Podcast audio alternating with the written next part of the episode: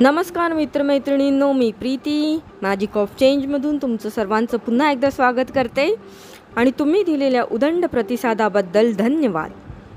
तर आज आपण जॅपनीज फेन्सिंग फेन्सिंग तुम्हाला माहिती आहे ना तलवारबाजी.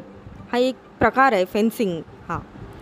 तर आज आपण जॅपनीज फेन्सिंग कलामध्ये जी केंडो म्हणून जो प्रचलित आहे त्याच्याबद्दलची आपण गुपितं बघणार आहोत. एक प्रख्यात झेन गुरु टॅकमॅन यांनी केंडोबद्दल माहिती सांगितली आहे. कल्पना करा की तुम्ही एक योद्धा आहात मार्शल आर्टिस्ट आहात तुम्ही लढवई आहात आणि तुम्ही आखाड्यामध्ये आहात. आणि तिथे अजून एक योद्धा तुमचा प्रतिस्पर्धी प्रतिद्वंद्वी उभा आहे. आता तुमच्या विचारांवर लक्ष केंद्रित करा. जर तुम्ही मनात विचार केला का मी प्रतिस्पर्ध्याच्या खांद्यावर वार करेन. तर तुम्ही त्याच्या खांद्यावरच वार करू शकाल. कारण तुमच्या मनात त्याच्याबद्दलचेच विचार घोळत होते. आता मी काय सांगते आहे तिथे खूप लक्ष देऊन एकाग्रतेने ऐका. कारण ह्यात खूप गहन अर्थ दडलेला आहे.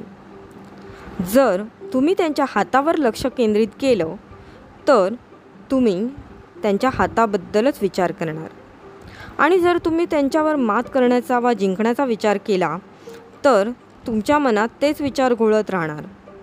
म्हणूनच झेन गुरु टॅकवॅन सांगतात की तुमच्या मनाला भटकू देऊ नका किंवा पूर्वानुग्रह मनात बाळगू नका. तुम्ही एकाच ठिकाणी तुमची ऊर्जा खर्च करू नका. सगळ्या पैलूंसाठी तयार राहा. हे तलवारबाजीचं महत्त्वाचं गुपित आहे. केंडो शास्त्रानुसार. जेव्हा तुम्ही कुठलं काम करत असता तेव्हा पण तुम्ही उसंत कधी मिळेल याचा विचार करत असतात. वा किती कंटाळवाणं काम आहे याचा विचार करत बसता. किंवा जेव्हा तुम्ही आराम करत असता तेव्हा तुम्हाला कुठल्या ना कुठल्या कामाचा विचार ग्रस्त करत असतो. खरं आहे ना? म्हणजेच होतं काय? की जे तुम्ही आत्ता करता आहात तिथे तुमचं लक्षच नसतं. तुमच्या मनात दुसरे काहीतरी विचार चालू असतात. किंवा तुमचं फोकस एकाग्रता चित्त दुसरीकडेच असतं. म्हणूनच सांगू इच्छिते की केंडोच्या या मूलमंत्राचा अभ्यास करा. स्वतःला त्या क्षणामध्ये मिसळून टाका त्याच्याशी एकरूप व्हा. नुसता प्रयत्न नका करू कारण प्रयत्न हा असा शब्दप्रयोग आहे जो तुमच्या मनामध्ये आधीच पराभवाची भावना जागृत करतो. म्हणून मी सांगेन का हे करा. मी प्रयत्न करतोय असा नका बोलू तर मी मी हे करतो मी हे करणार असं बोला. तुमच्या समोरच्या क्षणांशी एकरूप व्हा. तुमच्या लक्षात येईल का असे करते सॉरी तुमच्या लक्षात येईल का असे करणं किती उपयुक्त होत आहे?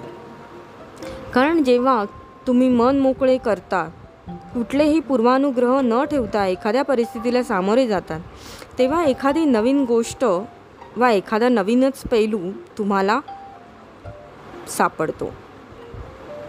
तुमच्या लक्षात येतो.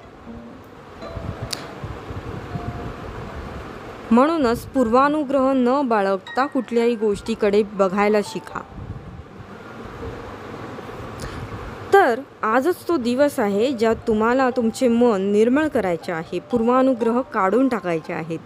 व जी एक गोष्ट तुम्हाला फार दिवसांपासून करावीशी वाटत होती ती आज नक्की करून बघायची आहे अनुभवायची आहे. तर करणार ना आजपासून? आणि ह्याच्यासाठी तुम्हाला माझ्या खूप खूप शुभेच्छा. आपण पुन्हा भेटूया पुढच्या भागामध्ये. नमस्कार.